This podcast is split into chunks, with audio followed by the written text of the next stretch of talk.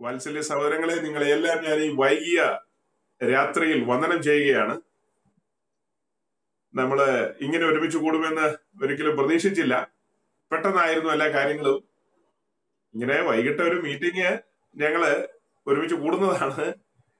പക്ഷെ ഞാൻ ചില തിരക്കുകളിൽ അകപ്പെട്ടു പോയി. അതുകൊണ്ട് എനിക്ക് തക്ക സമയത്ത് ഈ ഈ കാര്യങ്ങളൊക്കെ ഫോണിലൂടെ എല്ലാവരെയും അറിയിക്കുവാനും ഒന്നും പറ്റിയില്ലെന്ന് മാത്രം. ഇപ്പോഴും ഞാൻ ഇത് പറഞ്ഞുകൊണ്ടിരിക്കുമ്പോൾ ചിലരെയൊക്കെ എനിക്ക് ഓർമ്മ വരുന്നുണ്ട്. നമ്മളുടെ മീറ്റിങ്ങുകൾ അറ്റൻഡ് ചെയ്യാറുള്ളവരെ. അപ്പൊ ഇന്ന് രാവിലെ പലർക്കും ഒരു തടസ്സം നേരിട്ടു. ലിങ്കിൽ എന്തൊക്കെയോ പ്രോബ്ലങ്ങൾ ഉണ്ടായി. അതുകൊണ്ട് അവർക്കൊന്നും അറ്റൻഡ് ചെയ്യാൻ കഴിഞ്ഞില്ല. അതിന്റെ കൂട്ടത്തിൽ ഒരു കാര്യം കൂടെ ഉള്ളത്. രാവിലത്തെ മെസ്സേജ് ഞാൻ റെക്കോർഡ് ചെയ്യാൻ എല്ലാ സംവിധാനങ്ങളും സജ്ജമാക്കി വെച്ചു. ആ ബട്ടണിൽ പ്രസ് ചെയ്യാൻ മറന്നുപോയി. അപ്പൊ അങ്ങനെ രാവിലെ പറഞ്ഞ മെസ്സേജും അത് വെള്ളത്തിലായി പോയി കേട്ടവർ ഹൃദയത്തിൽ സംഗ്രഹിച്ചിട്ടുണ്ടെങ്കിൽ നന്നായിരിക്കും. അത് ഒഴുകി പോവാതെ. അപ്പൊ അതിന്റെ ഒരു ചുരുക്കെഴുത്താണ് ഞാൻ പറയാൻ പോകുന്നത്. കാരണം എന്താണെന്ന് ചോദിച്ചാൽ അതേ കാര്യങ്ങൾ വരുന്ന ആഴ്ചകളിൽ നമ്മൾ അതിന് തുടർച്ച പറയുമ്പോൾ ഇന്ന് കടന്നു വരാനും അറ്റൻഡ് ചെയ്യാനും കഴിയാതെ പോയ സഹോദരങ്ങൾക്ക് അത് ഒരു എന്താ പറയുക ഒരു വലിയ ഗ്യാപ്പായിട്ട് പരിണമിക്കും. അപ്പൊ അങ്ങനെ വലിയ ഗ്യാപ്പ് വരാതിരിക്കാൻ വേണ്ടിയിട്ടാണ് ഒരു ചുരുക്കം സമയം അതിവേഗം ഓടിക്കൊണ്ടിരിക്കുന്നു. ആ സമയത്തെ മുന്നിൽ കണ്ടുകൊണ്ട് തന്നെ ആ കാര്യങ്ങളെ വിവാഹെന്ന് പറഞ്ഞ് നിർത്തേണ്ടതുണ്ട്. നമ്മൾ ഈ കഴിഞ്ഞ കുറെ നാളുകളായിട്ട് ന്യൂസിലാൻഡിലെ ആ മീറ്റിംഗിൽ ചിന്തിച്ചുകൊണ്ടിരിക്കുന്നത് സമാഗമന കൂടാരത്തെ ആധാരമാക്കിയാണ്. അപ്പൊ ആ മീറ്റിംഗ് പോസ്റ്റ്പോൺ ചെയ്ത് ഈ സന്ധിയിൽ ഗുജറാത്തിൽ കൊണ്ടുവന്നിരിക്കുന്നു എന്ന് വിചാരിക്കുക. ഇത് നമ്മളുടെ ഗുജറാത്ത് പ്ലാറ്റ്ഫോമാണ്. ഇപ്പൊ ന്യൂസിലാൻഡിലെ പ്ലാറ്റ്ഫോം ഗുജറാത്തിലേക്ക് പോസ്റ്റ്പോൺ ചെയ്തിരിക്കുന്നു. റൈറ്റ് അപ്പൊ അവിടെ നമ്മൾ നാൽപ്പത്തി എട്ട് സെക്ഷനുകൾ പറഞ്ഞു പോയ കാര്യങ്ങളുണ്ട്. സമാഗമന കൂടാരത്തെ മുൻനിർത്തി നമ്മുടെ കർത്താവായ യേശുക്രിസ്തുവിനെ അടുത്ത് കാണുകയും അവിടുത്തെ തിരുസഭയെ ഞാൻ എന്റെ സഭയെ പണിയുമെന്ന് പറഞ്ഞ ആ സഭയെ പർവതത്തിലെ മാതൃക പ്രകാരം പണിയുന്ന ആ സഭയെ നമ്മൾ അടുത്ത് പരിചയിക്കുകയായിരുന്നു. അപ്പൊ അങ്ങനെ നമ്മൾ അതിലൂടെ അനവധിയായ കാര്യങ്ങൾ കണ്ട് കേട്ട് മുന്നോട്ട് പോയി. സമാഗമന കൂടാരത്തിന്റെ ഓവറോൾ ഒരു പിക്ചർ നമ്മൾ നോക്കി. അത് സ്വർഗത്തിലെ കൂടാരത്തിന്റെ നിഴലാണ് രണ്ട് യേശുക്രിസ്തുവിന്റെ നിഴലാണ് മൂന്ന് ദൈവസഭയുടെ നിഴലാണ് നാല് നമ്മെ ഓരോരുത്തരെയും കാണിക്കുന്നു. നമ്മുടെ നിഴലും കൂടെയാണ്. ഇത്രയും കാര്യങ്ങൾ ഒരു സത്യക്രിസ്ത്യാനി മനസ്സിലാക്കിയിരിക്കേണ്ടതുണ്ട്. അപ്പൊ തന്നെ നമ്മുടെ മുമ്പിൽ വന്ന വേറൊരു കാര്യമാണ് യെരുഷലേമിലെ ദൈവാലയം. യെരുഷലേമിലെ ദൈവാലയം എന്ന് പറയുന്നത് അത് ഈ കാലഘട്ടത്തിലേക്കല്ല നമ്മൾ അതിനെ വ്യാഖ്യാനിക്കുന്നത്. അത് വരാൻ പോകുന്ന പുതിയ ഭൂമിയിലാണ് ദൈവത്തിന്റെ നഗരം എന്ന നിലയിൽ വെളിപ്പെടുന്നത്. അതൊരു പെർമനന്റ് സ്ട്രക്ചറാണ് അത് കല്ലുകൊണ്ടും മരം കൊണ്ടും ഒക്കെയുള്ള പണിയാണ് അതിലെന്ന് നമ്മൾ പറഞ്ഞിട്ടുണ്ട്. ഞാനിത് ഇടയ്ക്ക് ഇങ്ങനെയൊക്കെ ഒന്ന് പറയുന്നത്. ഇപ്പോ അങ്ങനെ പുറത്ത് നമ്മളുമായിട്ട് അടുപ്പോ പരിചയമൊന്നും ഇല്ലാത്ത പ്രിയപ്പെട്ടവരധികമൊന്നും നമ്മുടെ കൂട്ടത്തിലില്ല.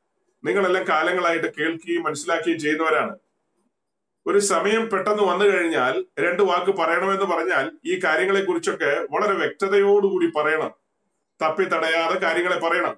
അതിനാണ് ഈ സൂചന തരുന്നത്. അത് തന്നെയല്ല നമ്മുടെ ചുറ്റുമുള്ള പല സഹോദരങ്ങളുണ്ട്. എപ്പിസ്കോപ്പൽ സഭകളിലൊക്കെയുള്ള സഹോദരങ്ങൾ. അവരെല്ലാം ഈ പള്ളി എന്ന് പറഞ്ഞാൽ മരിക്കാനിരിക്കുന്ന ആൾക്കാരാണ്.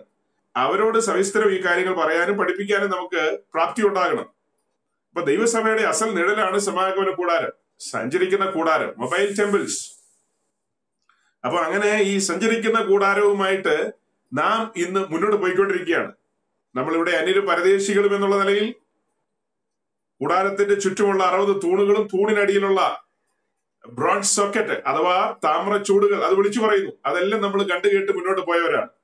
അങ്ങനെ അകത്ത് കയറി യാഗപീഠത്തെ അടുത്തു കണ്ടു താമ്രത്തൊട്ടി കൂടാരവാതിൽ നമ്മുടെ മുമ്പിൽ തുറന്നു വന്നു. അങ്ങനെ അകത്തേക്ക് കയറി അകത്ത് നാൽപ്പത്തിയെട്ട് പലക നിൽക്കുന്നു. അത് തൊണ്ണൂറ്റിയാറ് വെള്ളി ചൂടുകളിലാണ് നിൽക്കുന്നത്. വീണ്ടെടുക്കപ്പെട്ടവർ അത്യുന്നതിന്റെ സന്നിധിയിൽ നിൽക്കുന്ന മഹത്തരമായ കാഴ്ചകൾ നമ്മുടെ കണ്ണിന്റെ മുമ്പിൽ വന്നതാണ്. അങ്ങനെ നമ്മൾ പിന്നെയും ചിന്തിച്ച് ചിന്തിച്ച് മുന്നോട്ട് വന്നപ്പോഴാണ് ഈ നാൽപ്പത്തിയെട്ട് പലകയുടെ മുകളിൽ നാല് മൂടുശീലകൾ ഇട്ട് മൂടിയിരിക്കുന്നു. ആ കാര്യങ്ങളായിരുന്നു പറഞ്ഞു കൊണ്ടുവരേണ്ടത്. ഇന്ന് രാവിലെ ഞാനൊരു സൂചന അതിനകത്ത് കൊണ്ടുവന്നു. കാര്യമായിട്ടൊരു മുന്നോട്ട് പോക്ക് നടത്തിയിട്ടില്ല. കുറച്ച് കാര്യങ്ങൾ പറഞ്ഞു. പൊതുവിലുള്ള ചില മേഖലകളിൽ സ്പർശിച്ചു പോയി. അപ്പോ ഇന്ന് രാത്രി പുറപ്പാട് ദിവസം ഇരുപത്തി ആറാം അധ്യായത്തിന്റെ ഒന്ന് മുതൽ പതിനാല് വരെയുള്ള വാക്യങ്ങളെയാണ് നമ്മൾ കോട്ട് ചെയ്യുന്നത്.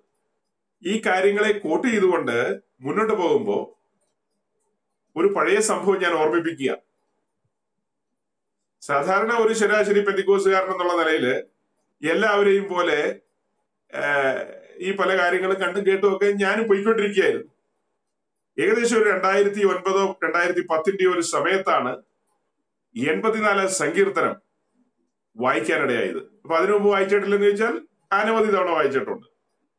ഈ പറയപ്പെട്ട സമയത്ത് ഞാൻ എൺപത്തിനാല് സങ്കീർത്തനം വായിക്കുമ്പോൾ അതിലെ ആദ്യത്തെ വാക്യം എന്നെ ഭയങ്കരമായി സ്പർശിച്ചു. സൈനികളുടെ ഹോവയെ തിരുനിവാസം എത്ര മനോഹരം. അതാണ് എൺപത്തിനാലാം സങ്കീർത്തനത്തിന്റെ ആദ്യത്തെ വാക്യം. ഇന്ന് രാത്രി അതൊരു കുറിവാക്യമായിട്ട് നിങ്ങൾ കാണണം. ഇന്ന് രാത്രി മാത്രമല്ല വരും ദിവസങ്ങളിലും അത് നമ്മുടെ മുമ്പിൽ ഒരു കുറിവാക്യമാണ്. സൈന്യങ്ങളുടെ ഹോവെ തിരുനിവാസം എത്ര മനോഹരം. കോരകപുത്രന്മാരാണത് പറയുന്നത് നമ്മളുടെ ഫോറങ്ങളിൽ കോരകപുത്രന്മാരെ കുറിച്ച് നമ്മൾ ഒത്തിരി പറഞ്ഞിട്ടുണ്ട്.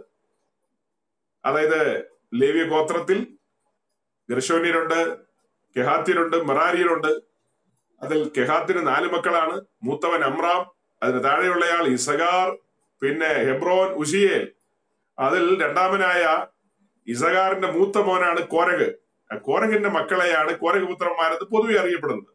മൂത്തയാൾ എന്ന് പറയുന്നത് കഹാത്തിന്റെ നാല് മക്കളിൽ ഏറ്റവും മൂത്തവൻ അമ്രാം.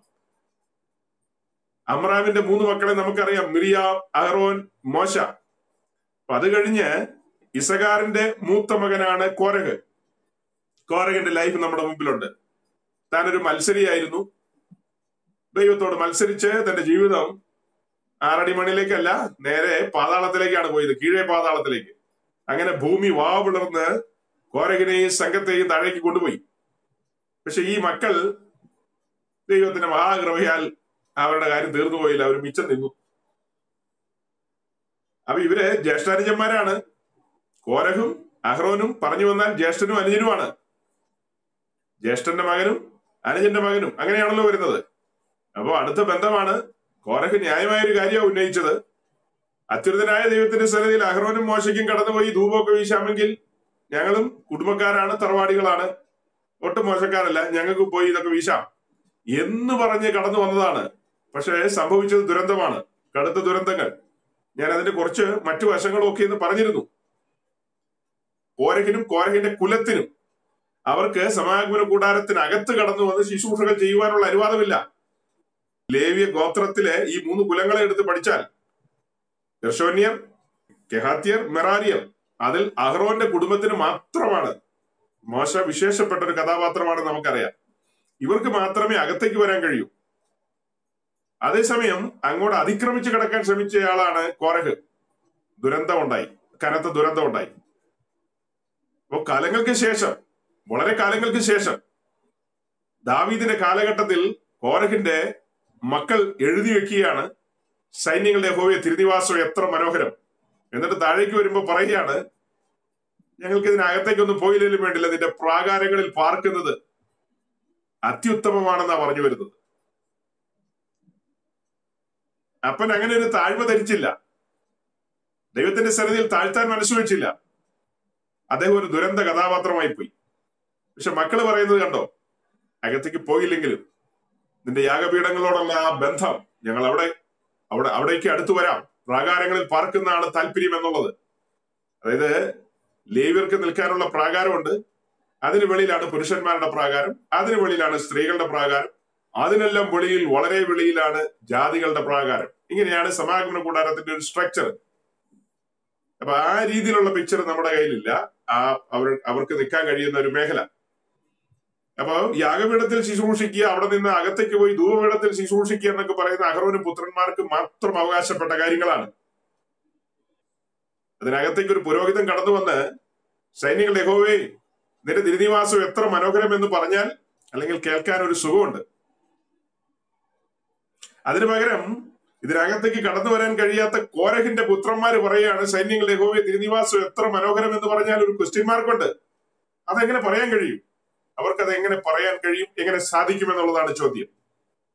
കാരണം സമാഗമന കൂടാരത്തിലേക്ക് നോക്കുമ്പോൾ ദീർഘചതുരാകൃതിയിലുള്ള ഒരു പെട്ടി പോലെ തോന്നുള്ളൂ അത് കാരണം ഒത്തിരി ക്ലോസ് ആയിട്ട് എല്ലാവർക്കും വരാൻ കഴിയില്ല അകലെ നിന്നുകൊണ്ടാണ് ഈ ആളുകൾ ഇതെല്ലാം കാണുന്നത്. കാരണം അത് പ്ലേസ് ചെയ്തിരിക്കുന്ന ആ രീതികളൊക്കെ പറയണം. കൂടാരത്തിന് ചുറ്റുമുള്ള ഒരു ഫെൻസ് ഫെൻസിന് വെളിയിൽ ഗർഷോനിയർ മെറാരിയർ കെഹാത്യർ അവർ കിടക്കുന്നു. അതിന്റെ എൻട്രൻസിൽ മോശയും അഹ്റോനും വരുന്നു. അങ്ങനെ അതൊക്കെ കഴിഞ്ഞിട്ട് പിന്നീട് വെളിയിലേക്ക് വെളിയിലേക്കാണ് ജനമുള്ളത്. അപ്പൊ ആ ജനം ഈ കാഴ്ചകൾ കാണുന്ന ഇച്ചിരി ദൂരെ നിന്നാണ്. ഇനി അതും പോട്ടെ ജാതികൾ എന്ന് പറയുന്നവര് അതിനും എത്രയോ ദൂരെ നിന്നുകൊണ്ടാണ് ഈ കൂടാരത്തിലേക്ക് നോക്കുന്നത്. വളരെ ദൂരെ നിന്നുകൊണ്ടാണ് അവർ ഈ കൂടാരത്തിലേക്ക് നോക്കിക്കാണുന്നത്. അപ്പൊ ഈ കൂടാരത്തിന്റെ രൂപരേഖ പറഞ്ഞു കഴിഞ്ഞാൽ ഈ നാൽപ്പത്തിയെട്ട് പലകയുടെ മുകളിൽ നാല് മൂടിശീലകൾ ഇട്ടിരിക്കുകയാണ്. ആ കാര്യത്തിലേക്ക് നമ്മൾ ശ്രദ്ധ തിരിക്കുമ്പോഴാണ് പുറപ്പാട് ദിവസം ഇരുപത്തിയാറാം അധ്യായത്തിന്റെ ഒന്ന് മുതൽ പതിനാല് വരെയുള്ള വാക്യങ്ങൾ നമ്മുടെ മുമ്പിൽ വരുന്നത്. പുറപ്പാട് ദിവസം ഇരുപത്തി ആറാം അധ്യായത്തിന്റെ പതിനഞ്ച് മുതൽ മുപ്പത് വരെയുള്ള വാക്യങ്ങളാണ് കഴിഞ്ഞ ദീർഘമായ ആഴ്ചകളിൽ നമ്മൾ ചിന്തിച്ചത്. നാൽപ്പത്തിയെട്ട് പലക എന്നുള്ള വിഷയത്തിന് പലക മാത്രമല്ല അതിന്റെ ചുവടുകൾ അതിനെ താങ്ങി നിർത്തിയിരിക്കുന്ന അന്താഴങ്ങൾ ഈ കാര്യങ്ങളെല്ലാം ആ ഭാഗങ്ങളിൽ നോക്കി. ഇനി അതിന്റെ പുറകിലേക്ക് വരുമ്പോഴാണ് ശരിക്കും ഇവിടെയായിരുന്നു തുടങ്ങേണ്ടത്. ഇത് തുടങ്ങാതെ ഞാൻ പലകയിലേക്ക് കടന്നുപോയതാണ്. ഇത് അതിന് ശേഷം പറയാമെന്ന് വിചാരിച്ചു. അപ്പൊ ഞാൻ പറഞ്ഞു വരുന്നത് ചില വർഷങ്ങൾക്ക് പുറകിൽ എൺപത്തിനാലാം സങ്കീർത്തനം വായിച്ചപ്പോൾ എന്റെ ഉള്ളിൽ ഉണ്ടായ ഒരു സ്പാർക്ക് അതാണ് എന്റെ എന്നെ ഒരു അന്വേഷണത്തിലേക്ക് തെളിവിട്ടത്. അങ്ങനെ ഞാൻ അന്വേഷണത്തിലാണ് ഈ സമാഗമന കൂടാരവും അതിന്റെ ആഴങ്ങളും ഒക്കെ മനസ്സിലാക്കാനുള്ള ഒരു എളിയ ശ്രമത്തിലേക്ക് പോയത്. ഒരു ചെറിയ ആരംഭം. സ്വർഗത്തിലെ ദൈവം അല്പമായി ചില കാര്യങ്ങൾ തുറന്നു തന്നു. അത് ജീവിതത്തെ മാറ്റിമറിക്കുന്നതായിരുന്നു വിസ്മയകരമായിരുന്നു. ഇന്ന് ഈ പറഞ്ഞു കൊണ്ടുവരുന്ന എല്ലാ കാര്യങ്ങളും ഒന്നും മനസ്സിലായില്ല. അന്ന് എന്റെ മുമ്പിൽ ആകെ തുറന്നു വന്നൊരു വിഷയം കൂടാരത്തിന്റെ ഒരു ചെറിയ ഐഡിയ കിട്ടി. അതിനു മുകളിലുള്ള നാല് മൂടിശീലകൾ എന്നുള്ളതാണ് അന്ന് ചിന്തിച്ചത്. ഈ പ്രൊഫാണോസ് ഇരുപത്തി ആറാം അധ്യായം മുതൽ ഇരുപത്തഞ്ചാം അധ്യായം ഓവറോൾ എന്ന് വായിച്ചു കൊണ്ടുപോയി. അത് കഴിഞ്ഞ് ഇരുപത്തി ആറാം അധ്യായത്തിൽ വന്ന് പതിയെ വായിച്ചു തുടങ്ങിയപ്പോഴാണ് ഈ നാല് മൂടുശീലകളും നാൽപ്പത്തിയെട്ട് പലകയും ഒക്കെ രംഗത്ത് വരുന്നത്. നമ്മൾ കണ്ടു നാൽപ്പത്തിയെട്ട് പലക കർത്താവിന്റെ മണവാട്ടിയെ കാണിക്കുന്നു അഥവാ തിരുസഭയെ ഒരുക്കം പൂർത്തിയാക്കിയ വിശുദ്ധന്മാരെ കാണിക്കുന്നു ജയാളികളെ കാണിക്കുന്നു ഓവർ കമേഴ്സിനെ കാണിക്കുന്നു എന്ന്. അപ്പൊ അതിന് മുകളിൽ വരുന്ന നാല് മൂടുശീലകൾ. ആ നാല് മൂടുശീലകൾ വളരെ സീരിയസ് ആയ ഒരു സ്റ്റഡിയാണ് ഇരുപത്തി ആറാം അധ്യായത്തിന്റെ ഒന്ന് മുതൽ ആറ് വരെയുള്ള വാക്യങ്ങൾ ഏറ്റവും അകത്തു വരുന്ന തിരുനിവാസത്തിന്റെ മൂടിശീലയെ കുറിച്ചാണ് പറയുന്നത്. ഏറ്റവും അകത്തു വരുന്ന മൂടിശീല. അത് കഴിഞ്ഞ് അതിന്റെ ഏഴാം വാക്യം മുതൽ പതിമൂന്നാം വാക്യം വരെയുള്ള ആ ഭാഗത്ത് കാണുന്നത് അതിന് തൊട്ടു മുകളിൽ വരുന്ന മൂടിശീല. അത് കഴിഞ്ഞ് പതിനാലാം വാക്യത്തിലാണ് മൂന്നാമത്തതും നാലാമത്തതുമായ മൂടിശീലകളെ കുറിച്ച് കാണുന്നത്. ഏറ്റവും അകത്ത് നാല് കളറിലുള്ള നൂലുകളാൽ തുന്നിയ തുണി കൊണ്ടുള്ള ഒരു മൂടുശീലയാണ് ഏറ്റവും അകത്ത് വരുന്നത്. അതിന് കഴിയുന്ന പിക്ചറുകൾ എന്തെങ്കിലും ഉണ്ടോ ഫെബി? പിക്ചർ ഒന്നും പോരാതെ ഞാൻ രാവിലെ പറഞ്ഞു ഇതെല്ലാം എന്റെ കയ്യിലും ഉള്ളതാ. ഇതല്ലാതെ വേറെ പിക്ചറും ഇല്ല. ഈ പിക്ചറുകളൊന്നും കൃത്യമായിട്ടല്ല പ്ലേസ് ചെയ്തിരിക്കുന്നത്. ഇതുപോലെ യഹൂദന്മാർ വരച്ചാലേ ശരിയാവുള്ളൂ. ഏതാണ്ട് ഏറെക്കുറെ വെക്കും. ഏതാണ്ട് മാത്രം. പൂർണമല്ല. അപ്പൊ ഈ പിക്ചറിലേക്ക് നിങ്ങൾ നോക്കുമ്പോൾ നമുക്ക് കാണാൻ വേണ്ടിയിട്ടാണ് അവർ ഈ പലകയുടെ മുകളിൽ നിന്ന് മൂടിശീലെടുത്ത് മാറ്റിയിട്ടിരിക്കുന്നത് അതിൽ ഓർക്കേണ്ടത് ഏറ്റവും അകത്തുള്ള തുണി കൊണ്ടുള്ള മൂടിശീലയുടെ കാര്യം പറഞ്ഞു. അത് നാല് കളറാണ്. പിരിച്ച പഞ്ഞിനൂൽ നീലനൂൽ ചുവപ്പ് നൂൽ ധൂമ്ര നൂൽ. അങ്ങനെ നാല് കളറിലുള്ള നൂലുകളാണ്. ആ നാല് കളറിലുള്ള നൂലുകളിലേക്കും ആ തുണിയിലേക്കും നോക്കുമ്പോൾ യേശുക്രിസ്തുവിന്റെ മഹത്വമാണ് വെളിപ്പെട്ടു വരുന്നത്. അവന്റെ ജീവിതത്തെയാണ് നമ്മൾ കൂടുതൽ അടുത്ത് കാണുന്നത്. അപ്പൊ അത് ഇന്ന് അധികം പറഞ്ഞില്ലെങ്കിലും വരും ദിവസങ്ങളിൽ അതിലേക്ക് കൂടുതൽ കടന്നു പോകണം അങ്ങനെ ഈ നാല് മൂടിശീലകൾ ആ വാക്യം മുഴുവനും ഞാൻ വായിക്കാതെ സ്പീഡിൽ പറഞ്ഞു പോകുന്നത് ഏതാണ്ട് ഇന്ന് പറഞ്ഞതിനൊക്കെ ഒന്ന് എത്തിക്കണം എന്ന് ഓർത്തിട്ടാണ്. നിങ്ങൾ പുസ്തകം കയ്യിൽ വെച്ചിട്ട് നോക്കിക്കൊള്ളുക. അപ്പം ഏറ്റവും അകത്തുള്ള മൂടിശീല പറഞ്ഞു തുണി കൊണ്ടുള്ളതാണ് നാല് കളറിലുള്ള നൂലുകൾ കൊണ്ട് ഉള്ളതാണ്. ഒരു വിശേഷപ്പെട്ട കാര്യവും കൂടെ ഏറ്റവും അകത്തുള്ള മൂടിശീലയിലുണ്ട് അതിനകത്ത് കെരൂബുകളെ ആലേഖനം ചെയ്തിരിക്കുകയാണ്. നെയ്ത്തുകാരന്റെ ചിത്രപ്പണിയായ കെരൂബുകളെ അതിൽ എംബ്രോയിഡറി ചെയ്തിരിക്കുന്നു. അതായത് തുന്നൽക്കാരന്റെ വിദ്യ പ്രകാരം അതിൽ അതിനെ എംബ്രോയിഡറി ചെയ്തിരിക്കുകയാണ്. അപ്പൊ കെരൂബുകളുടെ പിക്ചറാണ് അതിനകത്ത് ഏറ്റവും ഏറ്റവും അകത്തുള്ളത് ഈ കാണുന്നത്. അത് കഴിഞ്ഞ് അതിന്റെ തൊട്ട് മുകളിൽ വരുന്നതാണ് കോലാട്ടുരോമം ഗോഡ് സെയർ കോലാട്ടിരോമം കൊണ്ടുള്ള മൂടുശീല. ഏറ്റവും അകത്തുള്ളതിന്റെ തൊട്ട് മുകളിൽ വരുന്നത് കോലാട്ടുരോമം കൊണ്ടുള്ളതാണ്. അത് ഈ പിക്ചറിൽ കാണിക്കുന്നത് ഏതാണ്ട് ഒരു വൈറ്റ് പോലെയൊക്കെ ഇരിക്കുന്നത്. അങ്ങനെയല്ല അത് കറുത്തതാണ്. കറുത്ത കളറിലുള്ളതാണ് തൊട്ട് മുകളിൽ വരേണ്ടത്. അത് കഴിഞ്ഞ് മൂന്നാമത് വരുന്നതാണ് പതിനാലാം വാക്യത്തിൽ പറയുന്ന ചുവപ്പിച്ച ആട്ടുകൊറ്റൻ തോൽ കൊണ്ടുള്ളത് റാംസ്കിൻ ചോപ്പിച്ച ആട്ടുകൊറ്റൻ തോൽ കൊണ്ടുള്ളത്. അതും കഴിഞ്ഞ് അതിന്റെ ഏറ്റവും വെളിയിൽ വരുന്നതാണ് തകശു തോൽ കൊണ്ടുള്ളത് ഏറ്റവും വെളിയിൽ തകശു തോൽ. ആ തകശു തോൽ കൊണ്ടുള്ളത് അഥവാ ബാഡ്ജേർ സ്കിൻ. തകശു തോൽ അല്ലെങ്കിൽ ബാഡ്ജേർ സ്കിൻ ഇങ്ങനെ നാല് മൂടുശീലകളാണ് വരുന്നത്. ഏറ്റവും അകത്തുള്ളത് തുണി തൊട്ട് മുകളിലുള്ളത് രോമം കൊണ്ടുള്ളത് കൊലാറ്റ് രോമം കൊണ്ടുള്ളത് അത് കഴിഞ്ഞ് വരുന്നത് ആട്ടുകൊറ്റൻ തോൽ ചോപ്പിച്ചു കൊണ്ടുവന്നിരിക്കുന്ന മൂടുശീലയാണ് ഏറ്റവും പുറത്ത് തകശുതോൽ തകശുതോൽ മിശ്രൈമിൽ കാണുന്ന ഒരു ജീവി ഒരു പ്രത്യേക ജീവി ആ ജീവിയുടെ തുകലാണ് ഈ തകശുതോൽ എന്നുള്ളത്. പല വാദങ്ങളും ഉണ്ട് അതിനെപ്പറ്റി. ജനറൽ ആയിട്ട് നമ്മൾ ഇത്രയും മനസ്സിലാക്കുക. ഇസ്രായേലിൽ കാണുന്ന ഒരു ജീവിയുടെ സ്കിന്നാണ് അഥവാ തുകലാണ് ഈ തകശുതോൽ അപ്പൊ തകശുതോലിനെ കുറിച്ചുള്ള ഏറ്റവും മുകളിൽ വരുന്ന മൂടുശീലയെ കുറിച്ചുള്ള ഒരു എക്സ്പ്ലനേഷനിലേക്ക് വരുമ്പോൾ അതിന്റെ വിശദീകരണത്തിലേക്ക് വരുമ്പോൾ അതിനെക്കുറിച്ച് കൂടുതൽ കാര്യങ്ങൾ. ഏറ്റവും പുറമെയുള്ള മൂടുശീല അതിന്റെ കളർ എന്ന് പറയുന്ന ഒരു ബ്ലാക്കും ഗ്രേയും കൂടെ കൂടി വരുന്ന ഒരു കളറാണ് ഇതിനകത്ത് ആ കളർ ഏതാണ്ട് ഒത്തു. അപ്പൊ ബാക്കി കളറുകൾ ചിലത് ഒക്കാതെ പോയി. ഞാൻ പറഞ്ഞു വരുന്നത് ഏറ്റവും പുറമെ കാണുന്ന ഈ ബാഡ്ജേർ സ്കിൻ അഥവാ തകശുതോൽ എന്ന് പറയുന്നത് കണ്ടാൽ ഒരു ഭംഗിയില്ല. കണ്ടാൽ യാതൊരു ഭംഗിയില്ല. ആ കാര്യം ചേർത്ത് പറയാവുന്നത് യശയാവിന്റെ പുസ്തകം അമ്പത്തിമൂന്നാം അധ്യായത്തെ കോട്ട് ചെയ്തുകൊണ്ടാണ്. അവനെ കണ്ടാൽ രൂപഗുണമില്ല കോമളത്വമില്ല കണ്ടാൽ ആഗ്രഹിക്കത്തക്ക സൗന്ദര്യമൊന്നുമില്ല എന്ന് പറയണമെങ്കിൽ അത് അകലെ നിന്ന് കണ്ടാലേ പറയാൻ പറ്റൂ. അകലെ നിന്ന് ക്രിസ്തുവിനെ കണ്ട ആളുകളെല്ലാം അങ്ങനെയാ പറഞ്ഞത്. അന്നാസും കയ്യഫാസും. പിന്നെ ആരാ? ശാസ്ത്രിമാർ പരീക്ഷന്മാർ സദൂക്യർ പ്രമാണിമാരെല്ലാം. ഇവർക്കൊക്കെ അകലെ നിന്ന് നോക്കിയപ്പോൾ അവനെ കണ്ടത് തച്ചന്റെ മകനായിട്ടും പിന്നെ മറിയുടെ മകനായിട്ടും പിന്നെ എങ്ങനെയാ? ഭൂതങ്ങളെ കൊണ്ട് ശുശ്രൂഷിക്കുന്നവൻ എന്ന നിലയിലൊക്കെയാണ് ആളുകൾ കാണാനിടയായത്. അതാണ് ഏറ്റവും അകലെ നിന്ന് നോക്കുമ്പോൾ കാണുന്നത്. യശയാവ് അതിനെക്കുറിച്ച് എഴുതി വെച്ചിരിക്കുകയാണ്. അവനൊരു വ്യസനപാത്രമായിരുന്നു. രോഗം ശീലിച്ചവനായിരുന്നു. ഈ തകശുതോൽ എന്നുള്ള കാര്യം നമ്മൾ പഠിക്കുമ്പോൾ ഒരു കാര്യം നിങ്ങളുടെ ഓർമ്മയിൽ വരണം. ഇപ്പൊ നിങ്ങൾ ഇരിക്കുന്ന സ്ഥലങ്ങളിൽ ഇരുന്നുകൊണ്ട് ഈ മെസ്സേജ് കേട്ടിട്ട് കാര്യമില്ല. നിങ്ങൾ എന്നോട് കൂടെ അങ്ങ് മരുഭൂമിയിലേക്ക് വരണം. മരുഭൂമിയിലേക്ക് വന്നാലേ വല്ലതും മനസ്സിലാവുള്ളൂ. ഇസ്രായേൽ മരുഭൂമിയിലൂടെ പ്രയാണം ചെയ്ത് പോകുമ്പോൾ അവർ ഓരോരോ സ്ഥലങ്ങളിൽ പാളയമടിക്കുകയാണ് ക്യാമ്പ് ചെയ്യുകയാണ്. അങ്ങനെ അവർ പാളയമടിക്കുമ്പോ ആ മരുഭൂമിയല്ലേ? സ്വാഭാവികമായിട്ടും അവിടെ മണൽക്കാറ്റുകൾ ഉണ്ടാവും. മരുഭൂമിയിലൊക്കെ ജീവിച്ച മനുഷ്യരെന്നെ കേട്ടോണ്ടിരിപ്പുണ്ട് അപ്പൊ അവിടെ സ്വാഭാവികമായി മണൽക്കാറ്റുകളുണ്ട്. അവിടെ അതിശക്തമായ ചൂടുണ്ട്. അതുപോലെ തന്നെയുള്ള ശീതമുണ്ട്. അപ്പോ ഈ മഞ്ഞും മഴയും അതുപോലെ ഈ ചൂടും ഇതൊക്കെ അടിച്ച് അങ്ങനെയാണ് ഈ കൂടാരം മുന്നോട്ട് പോയിക്കൊണ്ടിരിക്കുന്നത്. അപ്പൊ ഈ ചൂട് ഇങ്ങനെ അടിക്കുമ്പോൾ അതിന്റെ കളറൊക്കെ കൂടുതൽ കൂടുതൽ മങ്ങ. മരുഭൂമിയിലെ പക്ഷികൾ എന്ന് പറയുന്നത് കഴുകനും അതുപോലെ പ്രാപ്പിടയന്മാരും പരുന്തും ഇങ്ങനെയൊക്കെയുള്ള പക്ഷികളുണ്ട്. അത് ഇതിന്റെ മുകളിൽ വന്ന് കാഷ്ടിച്ചിടും. അതുപോലെ ഇതിന് മുകളിൽ വന്നത് അതിന്റെ നഖം കൊണ്ട് ഇങ്ങനെ മാന്തും. അല്ലെങ്കിൽ അതിന്റെ കൊക്ക് കൊണ്ട് അതിങ്ങനെ എന്ത് ചെയ്യും? പലതും കാട്ടിക്കൂട്ടും. അപ്പൊ അതെല്ലാം ക്ഷതങ്ങളായിട്ട് അവിടെ കിടക്കും. അങ്ങനെ മൊത്തത്തിൽ പറഞ്ഞു കഴിഞ്ഞാൽ അനേക ക്ഷതങ്ങളേറ്റ് അതിന്റെ നിറമൊക്കെ മങ്ങും. മണൽക്കാറ്റുകൾ അടിക്കും എന്ന് പറഞ്ഞ പ്രതികൂലങ്ങളാണ് കാണിക്കുന്നത്. ഇങ്ങനെ പ്രതികൂലങ്ങളും ഈ കാര്യങ്ങളെല്ലാം ആ ഒരു നിലയിൽ മുൻപോട്ട് പോകുമ്പോ ഇനി എൺപത്തിനാലാം സങ്കീർത്തനം ഒന്ന് ഓർത്തു നോക്കി. ദീർഘചതുരാകൃതിയിലുള്ള ഈ പെട്ടി കാണുമ്പോ ആർക്ക് പറയാൻ കഴിയും? സൈന്യങ്ങളുടെ യഹോവേ നിന്റെ നിവാസം എത്ര മനോഹരം എന്ന് എങ്ങനെ ഒരാൾ പറയും? നമ്മൾ കാലങ്ങളായിട്ട് തൊണ്ട തൊടാതെ ഇതിങ്ങനെ വായിച്ച് ഇറക്കി വിട്ടിട്ടുണ്ട്. ആ കൊള്ളാം. പക്ഷെ ഇതിന്റെ അർത്ഥങ്ങളോ ആഴങ്ങളോ ചികഞ്ഞ് പരിശോധിക്കാനോ അന്വേഷിക്കാനോ നമ്മൾ ആരും ശ്രമിക്കാറില്ല. കോരകപുത്രൻ എവിടെയാ നിൽക്കുന്നത് എന്നുള്ളത് മനസ്സിലാക്കണം. അവർ ലേവിയുടെ പ്രാകാരത്തിൽ നിൽക്കുന്നവരാണ്. അഹ്റോന്റെ പുത്രന്മാരായ പുരോഹിതന്മാരുടെ സഹായവൃന്ദമാണ് ലേവ്യ പുരോഹിതന്മാർ എന്ന് പറയുന്നത്. അവർ യാഗപീഠത്തിലോ ധൂപപീഠത്തിലോ ശുശ്രൂഷിക്കുന്നവരല്ല. അവർക്ക് ശുശ്രൂഷകളുണ്ട്. അതെല്ലാം സഹായ ശുശ്രൂഷകളാണ്.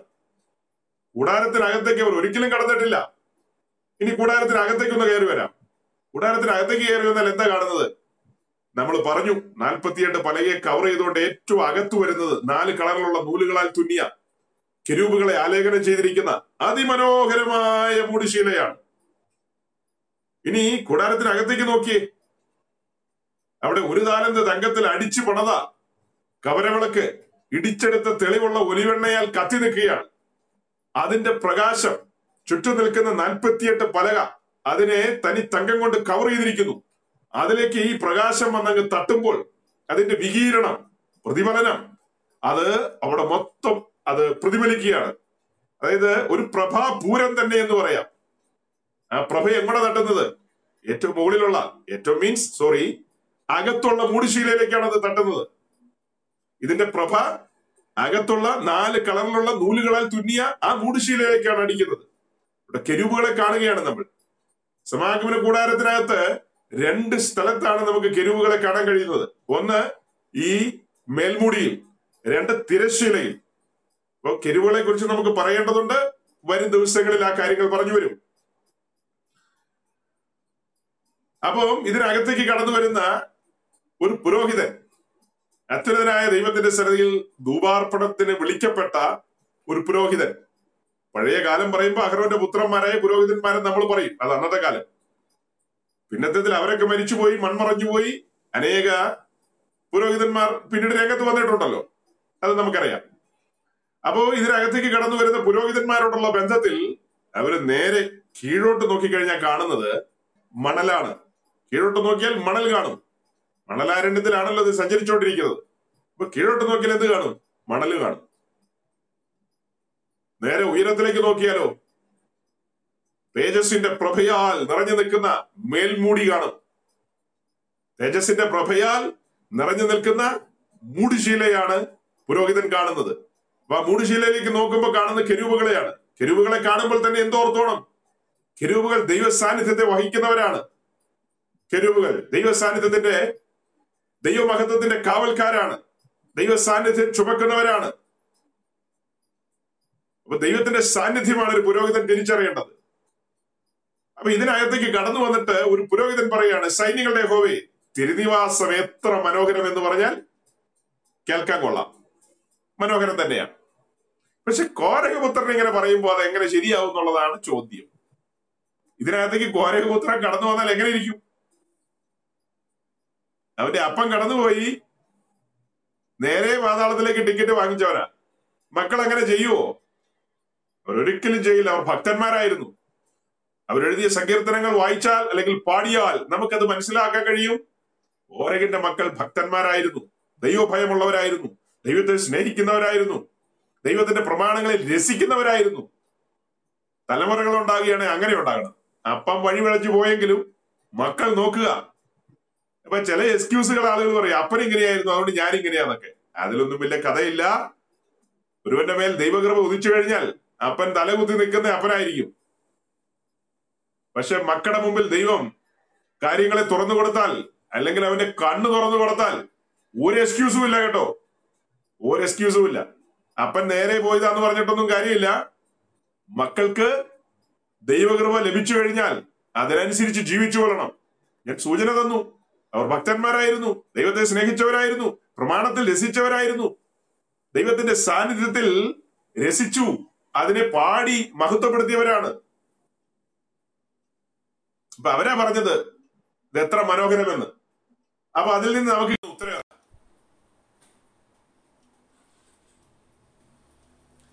എന്റെ കർത്താവ്. ഫോൺ വിളികൾ ഇങ്ങനെ വന്നിരിക്കുക.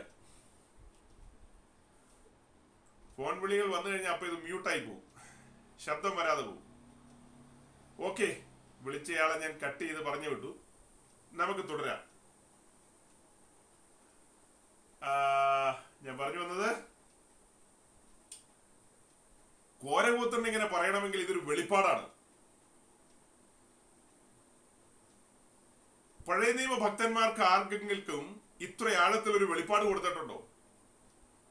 ഒരു സൂചനയാണ് കൊടുത്തിട്ടുള്ളത്. പലപ്പോഴും നമ്മൾ പറയാറുള്ളത് പോലെ വാതിൽ മലർക്ക തുറന്നു കൊടുത്തെന്നല്ല അർത്ഥം. വാതിൽ പതിയെ ഒന്ന് അനക്കിയപ്പോൾ ആ വിജാഗിരിയുടെ വിടവിലൂടെ കണ്ട ആ ഒരു കാഴ്ചയാണ് പുള്ളി എഴുതി വെച്ചിരിക്കുന്നത്. സൈന്യങ്ങളുടെ ഹോവയെ തിരുനിവാസം എത്ര മനോഹരമെന്ന്. ഇതുപോലെ തന്നെ നമ്മൾ അബ്രഹാമിനെ കണ്ടിട്ടുണ്ട്.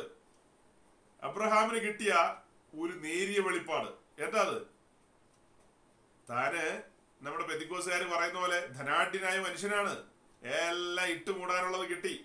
എല്ലാം കിട്ടിക്കഴിഞ്ഞപ്പോഴാണ് വെളിപ്പാട് കിട്ടുന്നത്. നമ്മുടെ പെതിക്കോസുകാരെ സംബന്ധിച്ച് അവർക്ക് വെളിപ്പാടും വെളിവൊന്നും കിട്ടുന്നില്ല. അതുകൊണ്ട് അവർ ഈ ഇട്ട് മൂടാനുള്ളതിൽ മുറുകെ പിടിച്ചു പോകുന്നു. അബ്രഹാം ഇരുന്ന് ചിരിക്കുന്നു. ദൈവമില്ല എന്ന് പറയുന്ന മൂടനെ കണ്ടിട്ട് ദൈവം ചിരിക്കുന്നു എന്ന് എഴുതി വെച്ചിട്ടുണ്ട്.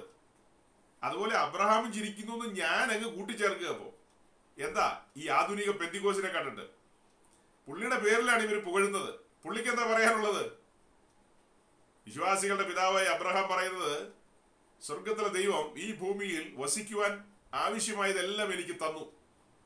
പക്ഷേ ഒടുക്കം എനിക്ക് ലഭിച്ച വെളിപ്പാട് എന്നെ ആടിമുടി മാറ്റിക്കളഞ്ഞു. അതെന്താ വെളിപ്പാട്? ദൈവശില്പിയായി നിർമ്മിക്കുന്നതും അടിസ്ഥാനമുള്ളതുമായ ഒരു നഗരം തേജസിന്റെ നഗരം. ആ നഗരത്തെ കുറിച്ചുള്ള മുഴുവൻ വെളിപ്പാടും കിട്ടിയെന്ന് ചോദിച്ചാൽ പുള്ളി കൈ മറത്തി കാണിക്കും. എനിക്ക് അങ്ങനെയൊന്നും കിട്ടിയില്ല. ഞാൻ നോക്കിയപ്പോ ആ വിടവിലൂടെ ഒരു വെളിച്ചം കടന്നു വന്നു. വാതിൽ പതിയൊന്നും മലർക്കെ ഓ സോറി വാതിൽ മലർക്കെ തുറന്നില്ല. വാതിൽ പതി ആ സാക്ഷിയൊന്ന് മാറ്റിയിട്ട് ഒന്ന് അനക്കിയപ്പോ ദൂതന്മാർ അത്രയും ചെയ്തു. ആ വിടവിലൂടെ കിട്ടിയൊരു വെളിച്ചമാ പുള്ളിക്കുള്ളത്. കാരണം എഫേസ് ലേഖനം പറയുന്ന ആധികാരികത അനുസരിച്ച് ഈ വെളിപ്പാടൊന്നും പഴയ നിയമത്തിൽ ആർക്കും കൊടുത്തിട്ടില്ല. പഴയ നിയമത്തോടുള്ള ബന്ധത്തിൽ പലർക്കും ലഭിച്ച കാര്യങ്ങൾ അവർ എഴുതി വെച്ചിട്ടുണ്ടെങ്കിലും അതെല്ലാം മുദ്രയിടപ്പെട്ടതുപോലെയാണ്. അവർക്ക് ആർക്കും ഒന്നും മനസ്സിലായില്ല. അവർക്ക് പലതും മനസ്സിലായില്ല. എന്നാൽ എഫേസ് ലേഖനത്തിലേക്ക് വരുമ്പോൾ ആ വാക്യം ഒന്ന് വായിക്കാം. അല്ലെ ഒരു കൺഫ്യൂഷൻ വേണ്ട. മൂന്നാം അധ്യായം. അഞ്ചാം വാക്യം. Ephesians chapter three verse five എഫേസ് ലേഖനം മൂന്നിന്റെ അഞ്ച്. ആ മർമ്മം ഇപ്പോൾ അവന്റെ വിശുദ്ധ അപ്പോത്സലന്മാർക്കും പ്രവാചകന്മാർക്കും ആത്മാവിനാൽ വെളിപ്പെട്ടതുപോലെ പൂർവകാലങ്ങളിൽ മനുഷ്യർക്ക് അറിയായി അറിയായി വന്നിരുന്നില്ല. ഇതാണ് അതിന്റെ കോൺക്രീറ്റ് ആയിട്ടുള്ള വാക്യം. ഈ അസാധാരണ മർമ്മങ്ങൾ പൂർവകാല പ്രവാചകന്മാർക്ക് വെളിപ്പെട്ടില്ല. അബ്രഹാം ഒരു പിത അബ്രഹാം ഒരു പ്രവാചകനാണ്. മോശ ഒരു പ്രവാചകനാണ്. അഹ്റോൻ ഒരു പ്രവാചകനാണ്. ദാവീദ് ഒരു പ്രവാചകനാണ്. നമ്മൾ ഇവരെയൊക്കെ പ്രവാചകന്മാരായിട്ട് കണ്ടിട്ടുണ്ട്. അവർക്ക് ആർക്കും വെളിപ്പെട്ടില്ല. എന്നാൽ അബ്രഹാമിന് ദൈവം അല്പമായി വെളിപ്പെടുത്തി കൊടുത്തു. ദൈവം ശില്പിയായി നിർമ്മിക്കുന്നതും അടിസ്ഥാനമുള്ളതുമായ നഗരത്തെക്കുറിച്ച് സമ്പൂർണമായ ഒരു വെളിപ്പാടല്ല. ചെറിയൊരു സൂചന. ആ സൂചന കിട്ടിയപ്പോൾ താനും തന്റെ മകനും കൊച്ചുമക്കളും ഈ ഭൂമിയിൽ അന്യരും പരദേശികളും എന്ന ഈ ഭൂമിയിൽ അന്യരും പരദേശികളും എന്ന പോലെ ഈ നഗരത്തിനു വേണ്ടി നോക്കിപ്പാർത്ത് ആവലോടെ കാത്തിരുന്നു. അവരുടെ കാലത്ത് ആ നഗരമൊന്നും വെളിപ്പെട്ടില്ല. ഇപ്പൊ നമ്മുടെ കാലത്തും അത് വെളിപ്പെട്ട് വന്നിട്ടില്ല. നഗരത്തിന്റെ പണി നടന്നുകൊണ്ടിരിക്കുകയാണ്. ആ നഗരത്തിന്റെ കല്ലുകളാകാൻ വിളിക്കപ്പെട്ടവരാണ് നാം ഓരോരുത്തരും. ആ നഗരത്തിന്റെ കല്ലുകളാകാൻ. കല്ലുകൾ എന്ന് പറഞ്ഞാൽ വെറും കല്ലുകളല്ല തേജസിന്റെ രത്നങ്ങൾ പോലെയുള്ള കല്ലുകൾ. ആ കല്ലുകളെ വിളിക്കുന്നതാണ് തേജസിന്റെ രത്നങ്ങളെന്ന് അഥവാ മുത്തുകളെന്ന് വിളിക്കും. കാട്ടുകല്ലുകളായിരുന്നു നാം ആ ഒരു നിലയിലേക്ക് എത്തുമ്പോൾ ആ കരിപരിപാടി പൂർത്തീകരിക്കപ്പെടുകയാണ്. അബ്രഹാം കണ്ട ആ ദർശനം അല്ലെങ്കിൽ ആ വെളിപ്പാട് ആ ബോധ്യം. ഓക്കെ ഞാനിവിടെ മടങ്ങി വരികയാണ് കോരഹിന്റെ കാലത്തിലേക്ക്. കോരഹ് പറഞ്ഞ സോറി കോരഹ് പുത്രന്മാര്. കോരഹ് എന്ന് പറഞ്ഞാൽ അങ്ങനെ ശരിയാവും. കോരഹ് പുത്രന്മാര് പറഞ്ഞതിലേക്ക് മടങ്ങി വന്നാൽ സൈന്യങ്ങളുടെ ഹോവെ തിരുനിവാസം എത്ര മനോഹരമെന്ന് തനിക്ക് ആത്മാവിൽ ഈ മറശീലകൾ മൂടുശീലകളെല്ലാം തുറന്നു കിട്ടിയപ്പോൾ അല്പമായി ബോധ്യപ്പെട്ട കാര്യമാണ്. ശരിക്കും സമാഗമന കൂടാരത്തിന്റെ ആ ഒരു മഹത്വമല്ല ഈ എൺപത്തിനാലാം സങ്കീർത്തനത്തിൽ താൻ പറഞ്ഞു വെക്കുന്നത്. താൻ പറഞ്ഞത് വെളിപ്പാടിൽ കണ്ട കാര്യം തന്നെയാണ് അത് കൂടാരത്തിന്റെ കാര്യമാണ് പക്ഷെ ഒരു പുതിയ നിയമ ഭക്തൻ എന്ന നിലയിൽ ആത്മാവിൽ ഈ കാര്യങ്ങൾ മനസ്സിലാക്കുന്ന ഒരു വ്യക്തി എന്ന നിലയിൽ നമുക്ക് ഓരോരുത്തർക്കും മനസ്സിലാകും ഇത് തിരുസഭയെ കുറിച്ചുള്ള വെളിപ്പാടാണ് കോരകപുത്രന്മാർ പറഞ്ഞതെന്ന്. കാരണം ദൈവത്തിന്റെ കാര്യപരിപാടികൾ എന്ന് പറയുന്നത് ദൈവിക നിവാസങ്ങൾ എന്ന വിഷയം പഠിക്കുമ്പോൾ ആദ്യം നമ്മൾ കാണുന്നത് സമാഗമന കൂടാരമാണ്. തികച്ചും ടെമ്പററി രണ്ടാമത് കാണുന്നത് യെരുശലേമിലെ ദൈവാലയം. അതും ടെമ്പററിയാണ് മൂന്നാമത് നാം കാണുന്നതാണ് ദൈവസഭ അഥവാ യേശു ക്രിസ്തുവിന്റെ സഭ തന്റെ മണവാട്ടി സഭ. ആ സഭ എന്ന് പറയുന്ന കാര്യത്തെക്കുറിച്ച് നാം കാണുന്നത് അത് നിത്യമായ പ്രോഗ്രാമാണ് ടെമ്പററി അല്ല അത്. അത് ദൈവത്തിന്റെ നിത്യനിവാസമാണ്. അപ്പൊ ആ നിത്യനിവാസത്തെ ആത്മാവിൽ കണ്ടുകൊണ്ട് കുറെ പുത്രന്മാർ എഴുതി വെച്ചിരിക്കുകയാണ്. സൈന്യങ്ങളുടെ ഹോഹേ നിന്റെ നിവാസം എത്ര മനോഹരം. ആ നിവാസം ഒരുപക്ഷെ വരാൻ പോകുന്ന പുതിയ ഭൂമിയിലേക്ക് ഇറങ്ങി വരുന്നത്. അങ്ങനെ ഒന്നും എഴുതി വെച്ചിട്ടില്ല. ഞാൻ ആത്മാവിൽ കണ്ട് പറയുക. പുതിയ ഭൂമിയിലേക്ക് കൂടാരം ഇറങ്ങി വരുന്നത് ഏതെങ്കിലും ഒരു സൂചന കോരകപുത്രന്മാർക്കൊല്ലം കിട്ടിക്കാണും. അതുകൊണ്ടായിരിക്കും അങ്ങനെ പറഞ്ഞത്. ഈ എത്ര മനോഹരമെന്ന്. പണി തീർക്കപ്പെട്ട കൂടാരം. കഴിഞ്ഞ രണ്ടായിരം വർഷമായി ആ കൂടാരത്തിന്റെ പണി നടന്നുകൊണ്ടിരിക്കുകയാണ്. ആ കൂടാരത്തിന്റെ പണി എന്ന് പറയുന്നത് പർവതത്തിലെ മാതൃക പ്രകാരമാണ് അതിന്റെ അളവ് ഒരു മില്ലിമീറ്റർ മാറുന്നില്ല. പർവതത്തിലെ മാതൃക പ്രകാരമാണ് കൂടാരം പണിതുകൊണ്ടിരിക്കുന്നത്. സഭയാം കൂടാരം. അതിന് നാല് മൂടിശീല എന്ന് പറഞ്ഞാൽ മൂന്നേ മുക്കാലല്ല കേട്ടോ.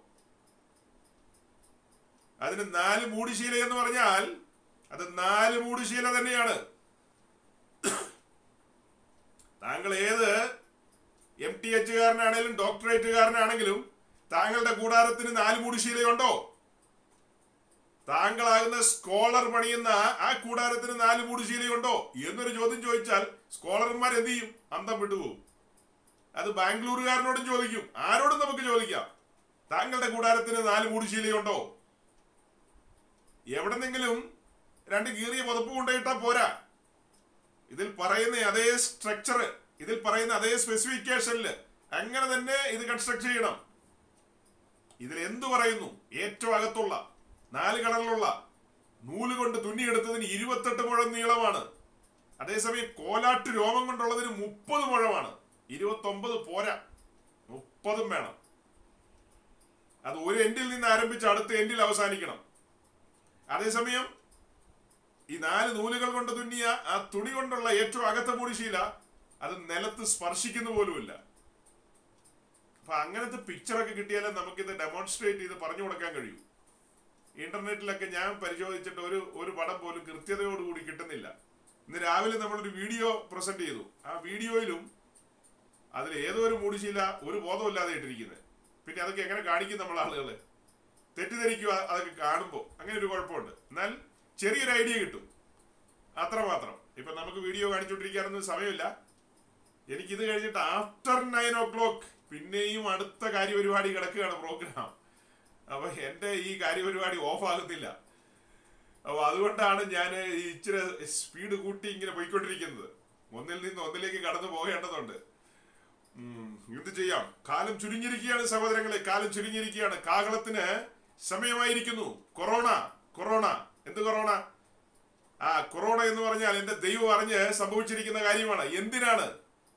ആ ഈ കൊറോണ ഇങ്ങനെ മൂക്കണം. രണ്ടാം തരംഗം പിന്നെ മൂന്നാം തരംഗം. മൂന്നാം തരംഗം വരുമ്പോ ഒറ്റ ഒരുത്തൻ കൈകൊണ്ട് പത്ത് പൈസ തൊടില്ല.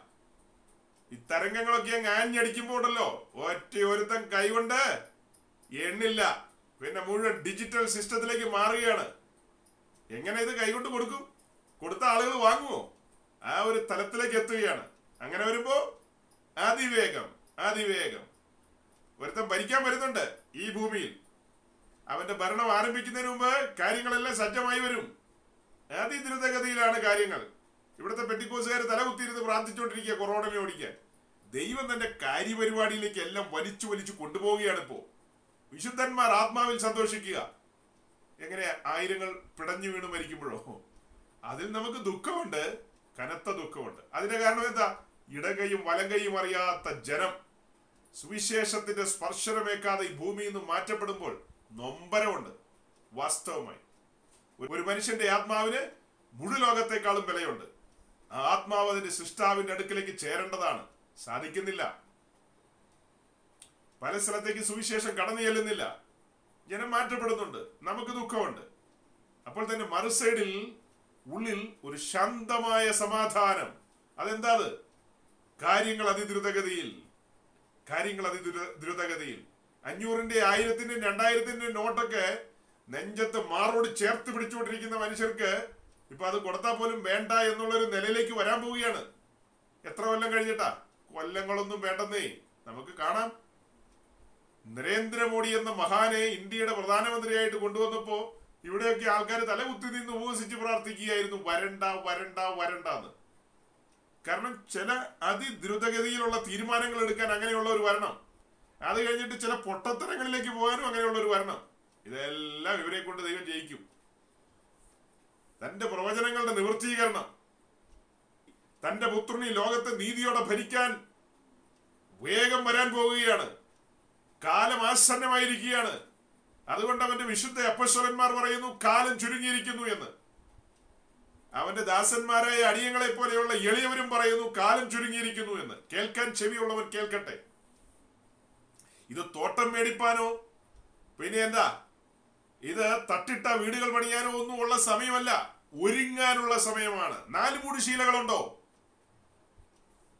താങ്കളാകുന്ന കൂടാരത്തിന് നാല് മൂടി ശീലകളുണ്ടോ? ഇന്ന് രാത്രി പരിശോധിക്കുക.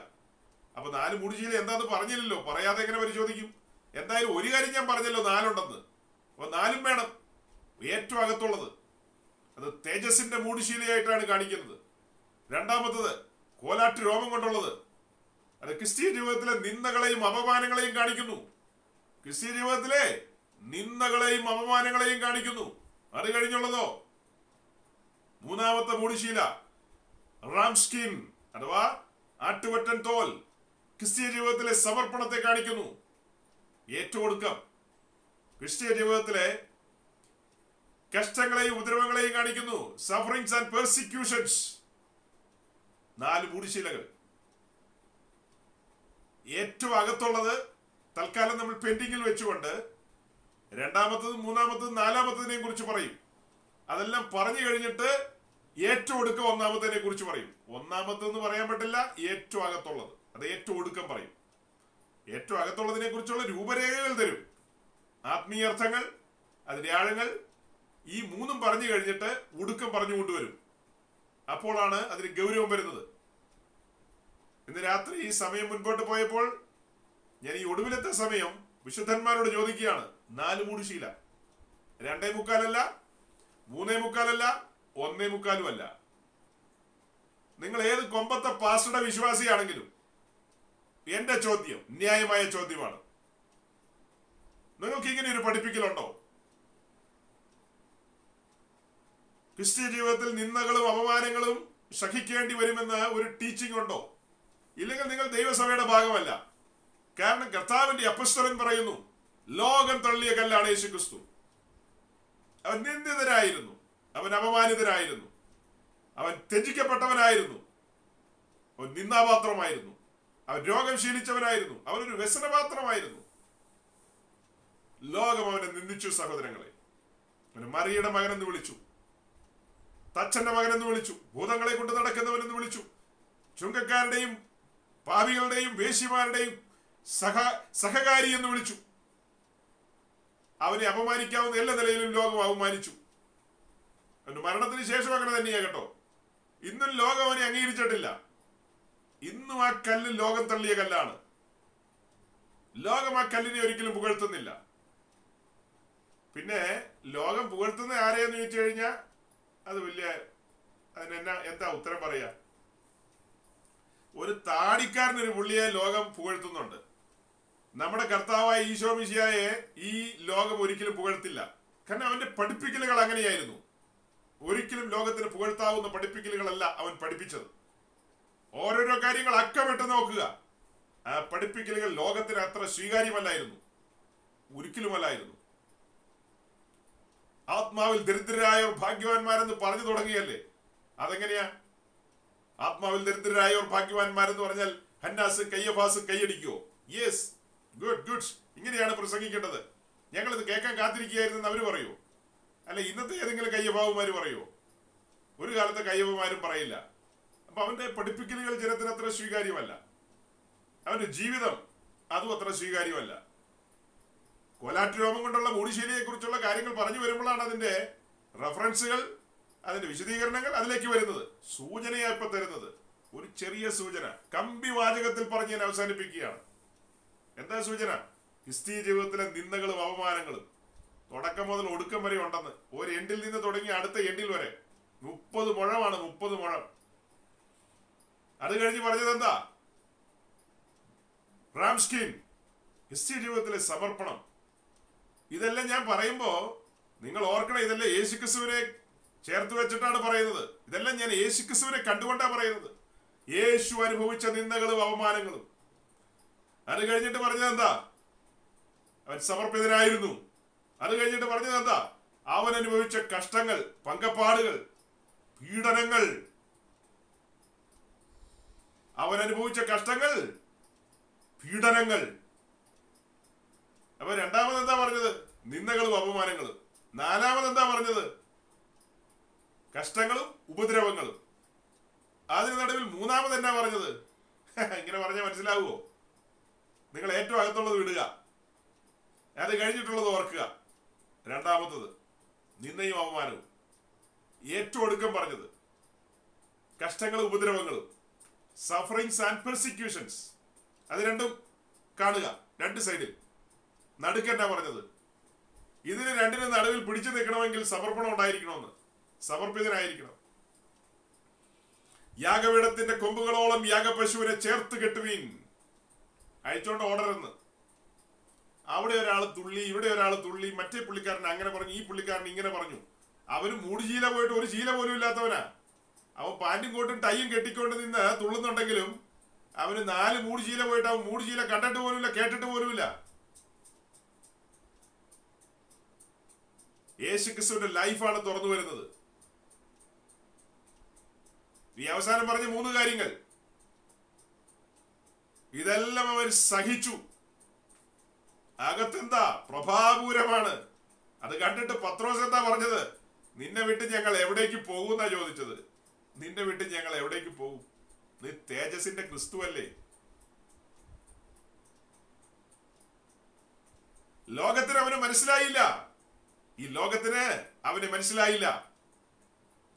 അവർ പലതും പറഞ്ഞു. പക്ഷെ വിശ്വസിക്കുന്നവർക്ക് അവനൊരു അതിശയ വിഷയം തന്നെയാണ്. ഇന്ന് നമ്മുടെ കർത്താവായ ഈശോ വിഷയ തന്നിൽ വിശ്വസിക്കുന്നവർക്ക് ഒരു അതിശയ വിഷയമാണ്. ലോകത്തിന് അവൻ ത്യജിക്കപ്പെട്ടവനും തിരസ്കരിക്കപ്പെട്ടവനുമാണ്. പക്ഷെ തന്റെ ഭക്തന്മാർക്കോ അവനൊരു അതിശയ വിഷയം തന്നെയാണ്. അതാണ് ഏറ്റവും അകത്ത മൂടിശീല കാണിക്കുന്നത്. അവന്റെ മനോഹരത്വമാണത്. സൈന്യങ്ങളുടെ ഹോഹേ എത്ര മനോഹരത്വം എത്ര മനോഹരത്വം. അത് സ്വർഗത്തിന്റെ അളവിലാണ് അത് പണിതിരിക്കുന്നത്. പർവതത്തിലെ മാതൃകയാണ്. ഇത് ഉയരത്തിലെ സ്കെച്ചാണെന്നേ അതുകൊണ്ട് ഇത് മനോഹരത്വമുള്ളതാണ്. പുറമെ നിന്ന് നോക്കുന്നവർ അകലെ നിന്ന് നോക്കുന്നവർ എന്തും പറയട്ടെ. ഇത് പർവതത്തിലെ മാതൃകയാണോ? ഇന്നേ ദിനം രാത്രി ഗ്യാരണ്ടി നൽകുകയാണ്. ഇത് തേജസിന്റെ കൂടാരമായിട്ട് അവൻ തീർക്കും. തേജസിന്റെ കൂടാരമാക്കി അവൻ മാറ്റും. അളവ് തെറ്റാതിരുന്നാ മതി അളവ് തെറ്റാതിരുന്നാ മതി. അളവ് തെറ്റരുത്. അളവ് ഒരു മില്ലിമീറ്റർ തെറ്റരുത്. നാല് മൂടുശീലയ്ക്ക് നാല് മൂടുശീലയും വേണം. അപ്പോ പാസ്റ്ററേ ഞങ്ങൾ കഷ്ടങ്ങളൊക്കെ സഹിക്കണോന്ന് ചോദിച്ചാൽ സൗകര്യം ഉണ്ടെങ്കിൽ സഹിച്ചാൽ മതി.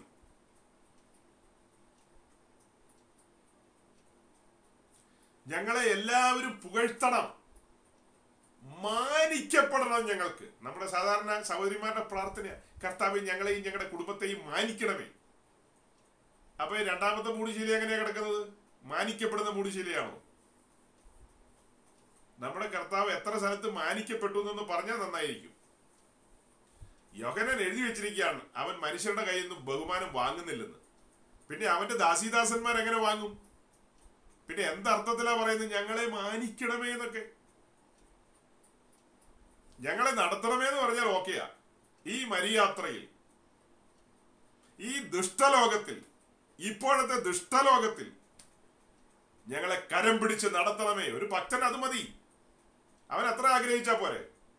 അല്ലാതെ ഇവിടെ ആരുടെ മുമ്പിലാ ഇത്ര മാനം കിട്ടേണ്ടത്? ഏത് ഗേമന്റെ മുമ്പിലാ? ഏത് കുഞ്ഞച്ചന്റെ മുമ്പിലാ നമുക്ക് മാനം കിട്ടേണ്ടത്? അവൻ നമ്മെ കൈ പിടിച്ച് നടത്തിയാൽ അവന്റെ ആത്മാവ് നമ്മെ നടത്തിയാൽ നാം ലക്ഷ്യത്തിലെത്തും. ഈ യാത്രയിലാണ് നാല് മൂടിശീലയുടെ കാര്യം പറയുന്നത്. അവസാനം പറഞ്ഞ മൂന്ന് മൂടുശീലയും അതാതിന്റെ ക്രമത്തിൽ ഒത്തു വന്നു കഴിഞ്ഞാൽ ഓട്ടോമാറ്റിക്കലി അകത്തെ മൂടുശീല വന്നു കഴിയും. ഈ ഏറ്റവും പുറത്തുള്ള മൂന്നും ഇല്ലെങ്കിൽ പിന്നെ അകത്തൊരു മൂടുശീല ഇല്ലെന്ന്. നാല് കളറിലുള്ള നൂലൊന്നും പിന്നെ അവിടെ വരുന്നില്ല. അതങ്ങ് തുടങ്ങിയാണ് തകശതോൽ ആട്ടുകൊറ്റന്തോൽ കോലാട്ടുരോമം. അതെല്ലാം അതിന്റെ നിലയിൽ കറക്റ്റായിട്ട് വന്നു കഴിയുമ്പോൾ ഏറ്റവും അകത്ത് തേജസിന്റെ മൂടുശീല അങ്ങ് വരികയാണ്. നമുക്ക് വഴിയെ നോക്കാതൊക്കെ ഇപ്പൊ ഒരു രൂപരേഖ തന്നതാണ്. ഈ വിഷയത്തെക്കുറിച്ച് നമ്മൾ ചിന്തിക്കുന്ന പുറപ്പാട് ദിവസം ഇരുപത്തി ആറാം അധ്യായത്തിന്റെ ഒന്ന് മുതൽ പതിനാല് വരെ. അത്രയും ഭാഗം വായിച്ച നമുക്ക് കിട്ടുന്ന ഒരു ഉത്തരം യഹോവയായ ദൈവം മോശയോട് പറയാണ് ഈ പറയപ്പെട്ട രീതിയിൽ കൂടാരത്തിന്റെ മൂടുശീലകൾ ഉണ്ടാക്കണം. ഉണ്ടാക്കണം. അതേസമയം പുറപ്പാട് ദിവസം മുപ്പത്തിയാറാം അധ്യായത്തിന്റെ എട്ട് മുതൽ അതിന്റെ പത്തൊൻപത് വരെയുള്ള വാക്യങ്ങൾ. നിങ്ങൾ note ചെയ്തുകൊള്ളുക Exodus chapter thirty six verse eight to nineteen പുറപ്പാട് ദിവസം മുപ്പത്തി ആറാം അധ്യായത്തിന്റെ എട്ട് മുതൽ പത്തൊൻപത് വരെയുള്ള വാക്യങ്ങളിൽ മോശ പർവതത്തിൽ കാണിച്ച മാതൃക പ്രകാരം യഹോവ കൽപ്പിച്ചതുപോലെ അവയെ ഉണ്ടാക്കിയെന്നാണ് കാണുന്നത്. ഇരുപത്തി ആറാം അധ്യായത്തിൽ ഉണ്ടാക്കാൻ പറഞ്ഞു. മുപ്പത്തി ആറാം അധ്യായത്തിൽ അങ്ങനെ തന്നെ ഉണ്ടാക്കിയെന്ന് കാണുന്നു. നമ്മളോടും പറയുന്നുണ്ട് ഇങ്ങനെ തന്നെ ഉണ്ടാക്കണമെന്ന്. പക്ഷെ നമ്മൾ ഉണ്ടാക്കി വെക്കുന്നതെല്ലാം പേക്കോലങ്ങളാന്ന് മാത്രം. അയ്യോ പാസ്റ്ററെ അങ്ങനെയാണോ? ആ അതേ പാസ്റ്ററെ.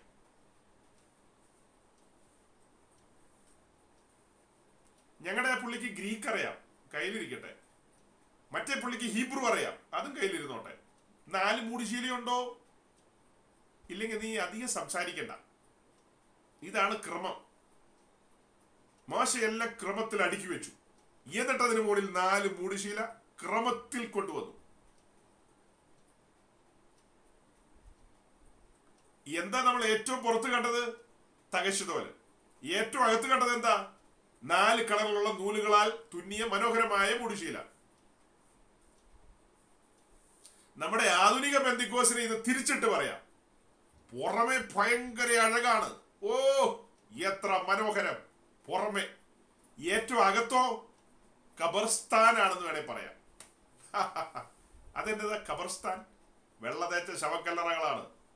അകത്ത് തകശുതോലിന്റെ അനുഭവം പറഞ്ഞ് എങ്ങനെ ഇരിക്കും? ഒരു ഭംഗിയില്ല കണ്ട. അകത്ത് ചീഞ്ഞളിഞ്ഞ് കിടക്കുകയാണ്.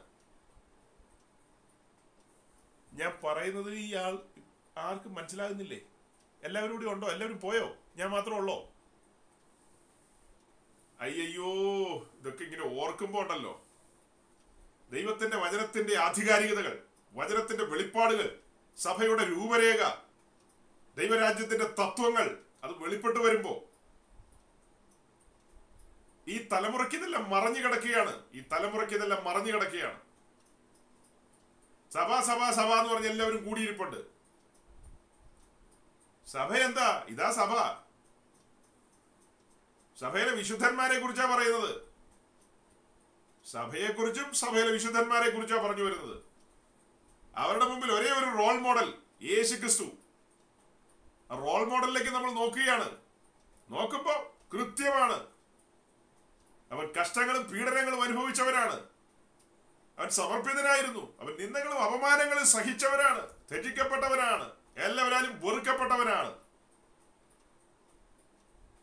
അപ്പോൾ തന്നെ അവൻ തേജസ്സിന്റെ ക്രിസ്തുവാണ്. മറച്ചു വെച്ചിരിക്കുകയാണ് അതെല്ലാം. പുറമെ നിന്ന് നോക്കുമ്പോ ആ കാണുന്നതെങ്കിലും അകത്ത് ആ തേജസ് മറഞ്ഞിരിക്കുകയാണ്.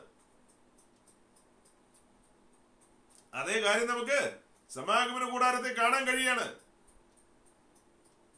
നാല് കടലിലുള്ള നൂലുകൾ നൂലൊക്കെ എങ്ങനെ ഉണ്ടായി വരുന്നതെന്ന് ചിന്തിക്കണം. ചുമ്മാ നൂലൊന്നും ഉണ്ടാകില്ല നൂലൊക്കെ ഉണ്ടായി വരണമെങ്കിൽ പിരിച്ചെടുത്ത പഞ്ഞിനൂൽ എന്നൊക്കെ പറഞ്ഞ ചുമ്മാ എങ്ങ് ചാടി ആകാശത്ത് നിന്ന് വരികയല്ല അത്.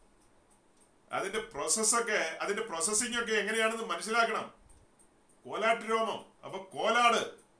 ആട്ടുകൊറ്റൻ തോൽ ആട്ടുകൊറ്റൻ ആരാണ്? ഇങ്ങനെ ഓരോരോ കാര്യങ്ങൾ ഇതിലൂടെ വെളിപ്പെട്ട് വരണം. അപ്പൊ ഇതെല്ലാം വെളിപ്പെട്ട് വരുമ്പോൾ നമ്മുടെ സബ്സ്റ്റിറ്റ്യൂട്ട് നമ്മുടെ പകരക്കാരനെയൊക്കെ നമുക്ക് കാണാൻ കഴിയോടെ പകരക്കാരൻ നമുക്ക് വേണ്ടി കടന്നുപോയ വഴികൾ വഴിത്താരകൾ. യാഗപീഠത്തെ കുറിച്ച് നമ്മൾ ഒത്തിരി കാര്യങ്ങൾ ചിന്തിച്ചപ്പോൾ ഇതൊക്കെ വന്നിരുന്നു. പക്ഷെ ഇത് വേറൊരു ആംഗിളിൽ നിന്ന് ഇതെല്ലാം വരുന്നത്. ഇത് കുറച്ചുകൂടി ആധികാരികമാണ്. എനിക്ക് എല്ലാവരുടെ കാര്യം എനിക്കറിയില്ല. എന്നെ സംബന്ധിച്ച് ഇത് വളരെ ആധികാരികമായ കാര്യങ്ങളാണ്. യേശു ക്രിസ്തുവിനെ കൂടുതൽ അടുത്ത് കാണുകയാണ്. അവനെ കൂടുതൽ അടുത്ത് രുചിക്കുകയാണ്. അവനൊരു മാതൃക വെച്ചു പോയി എന്നാ പത്രോസ് പറയുന്നത്. അവനൊരു മാതൃക വെച്ചു പോയി. അതുകൊണ്ട് നാം അവന്റെ കാൽച്ചുവടുകളെ പിന്തുടരണം അത്രയും അതുകൊണ്ട് നാം അവന്റെ കാൽച്ചുവടുകളെ പിന്തുടരണം. നാം അവന്റെ കാൽച്ചുവടുകളെ പിന്തുടരുക എന്ന് പറഞ്ഞാൽ നാം ആകുന്ന കൂടാരത്തിന് ഇതെല്ലാം വേണമെന്ന്. ഈ കാര്യങ്ങളെല്ലാം വേണം. അപ്പോ മോശയോട് പറഞ്ഞു ഇതെല്ലാം ഉണ്ടാക്കാൻ. മോശ അങ്ങനെ തന്നെ ഉണ്ടാക്കി എങ്ങനെ ഉണ്ടാക്കി? യഹോവ കൽപ്പിച്ചതുപോലെ തന്നെ. പർവതത്തിലെ മാതൃക പ്രകാരം. എല്ലാ കാര്യങ്ങളും. നമ്മുടെ ലൈഫ് ഇങ്ങനെ ആയിരിക്കണം. മുൻപിലുള്ള മാതൃക വിശ്വാസത്തിന്റെ നായകനും പൂർത്തി വരുത്തുന്നവനുമായവൻ നോക്കുമ്പോ കാണുന്നത് എന്താ? ഇങ്ങനെ തന്നെയാ കാണുന്നത്. നാല് മൂടുശീല നാം ക്രിസ്തുവിന്റെ കൂടാരത്തിൽ കാണുകയാണ്. അവൻ കൃപയും സത്യവും നിറഞ്ഞവനായി നമ്മുടെ ഇടയിൽ കൂടാരമടിച്ചു പറത്തുന്നാണ് യോഹന്നാൻ പറയുന്നത്. എബ്രായ ലേഖനം ഒൻപതിന്റെ പതിനൊന്നിൽ പറയുന്നത് അവൻ ഒരു കൂടാരമായി ഈ ഭൂമിയിൽ വസിച്ചു. കൂടാരം തന്റെ കൂടാരം ആ മൺമയമായ കൂടാരം. അതിൽ വസിച്ചുകൊണ്ട് മുപ്പത്തിമൂന്നര തിരുവയസ് ജീവിച്ച ജീവിതം. നാല് മൂടുശീല.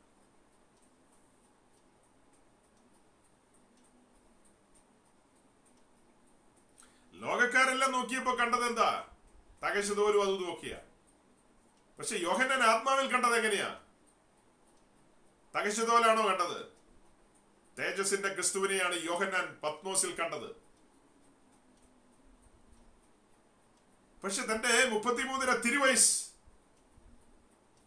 കൃത്യമായും ഈ പറയപ്പെട്ട മൂന്ന് മൂടിശീലകളും അതുപോലെ തന്നെ അണിഞ്ഞാണ് സഞ്ചരിച്ചത്. അക്കാരണത്താൽ ഒടുക്കം കാണുകയാണ്. ആ തേജസിന്റെ മൂടുശീല. ഓക്കെ ഇന്ന് രാത്രി ഞാൻ എന്റെ വാക്കുകളെ ചുരുക്കുകയാണ്. നമ്മളുടെ ധ്യാന വിഷയം പുറപ്പാട് ദിവസം ഇരുപത്തി ആറാം അധ്യായത്തിലാണ് കിടക്കുന്നത്. ഒരു കുറിവാക്യമായിട്ട് മുമ്പിൽ കൊണ്ടുവന്നത് എൺപത്തിനാല് സങ്കീർത്തനമാണ്. അതിന്റെ ചെറിയൊരു രൂപരേഖ മുമ്പിൽ കൊണ്ടുവന്നു. ഈ കാര്യത്തിൽ നിങ്ങൾക്ക് എന്തെങ്കിലും സന്ദേഹങ്ങളോ സംശയങ്ങളോ ഒക്കെ ഉണ്ടെങ്കിൽ പിന്നത്തേതിൽ ഇന്നിപ്പോ അശേഷം സമയമില്ല. പിന്നത്തേതിൽ അതിനെക്കുറിച്ച് ചോദിച്ചു കൊള്ളുക. നമുക്ക് പിന്നത്തേതിൽ ആ കാര്യത്തെക്കുറിച്ച് ഡിസ്കസ് ചെയ്യാം. നമ്മുടെ കർത്താവിന്റെ വരവ് താമസമെങ്കിൽ വീണ്ടും അടുത്ത വാരം ഒന്നിച്ചു കൂടുമ്പോൾ ഈ കാര്യങ്ങളെക്കുറിച്ച് കൂടുതൽ പറയാനായിട്ട് പരിശ്രമിക്കാം. പറഞ്ഞു ഏറ്റവും അകത്തുള്ള മൂടുശിലയിൽ കെരുബുകളെ ആലേഖനം ചെയ്തിരിക്കുന്നു. കെരുബുകൾ എന്ന വിഷയത്തിലേക്ക് നമ്മൾ കടന്നു പോകുമ്പോൾ ആത്മലോകം എന്ന വിഷയത്തിലേക്ക് കടക്കണം. ആത്മലോകത്തിലേക്ക് കടക്കുമ്പോൾ അവിടെ കിരൂപുകളുണ്ട് സെറാഫീംസ് ഉണ്ട് പിന്നെ നാല് ജീവികളുണ്ട് അഥവാ ഫോർ ബീസ്റ്റ് പിന്നെ സ്പിരിറ്റ് ആനിമൽസ് ഇങ്ങനെ ഒത്തിരി കാര്യങ്ങൾ അതിലേക്ക് കടന്നു പോകേണ്ടതുണ്ട്. അപ്പൊ ഈ നാല് മൂടിശീലകളെ കുറിച്ച് പറഞ്ഞങ്ങ് നിർത്തി പോയാൽ മതി. എന്നാൽ ഈ കാര്യങ്ങളെ കുറിച്ച് സാധാരണഗതിയിൽ ദൂതന്മാരെ കുറിച്ചുള്ള വിഷയങ്ങളെല്ലാം അവിടെയാണ് പറഞ്ഞുകൊണ്ടുവരുന്നത്.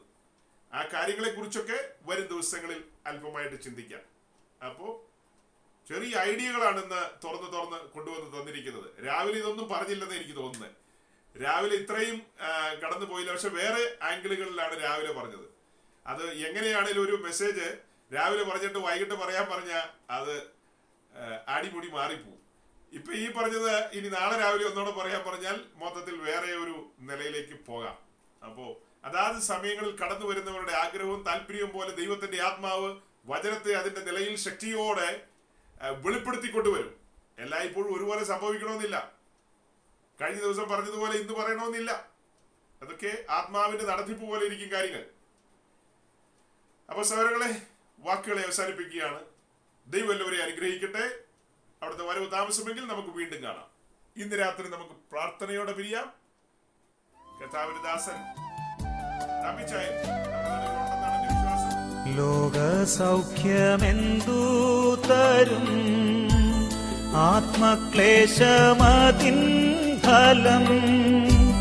സൗഭാഗ്യമുള്ള ആത്മജീവൻ കഷ്ടതയാൽ വർദ്ധിക്കുന്നു. ജീവനത്തിൻ വമ്പു വേണ്ട. കാഴ്ചയുടെ ശോഭ വേണ്ട. കൂടാരത്തിൻ മൂടി പോലെ ക്രൂശിൻ നീളം മാത്രം മതി.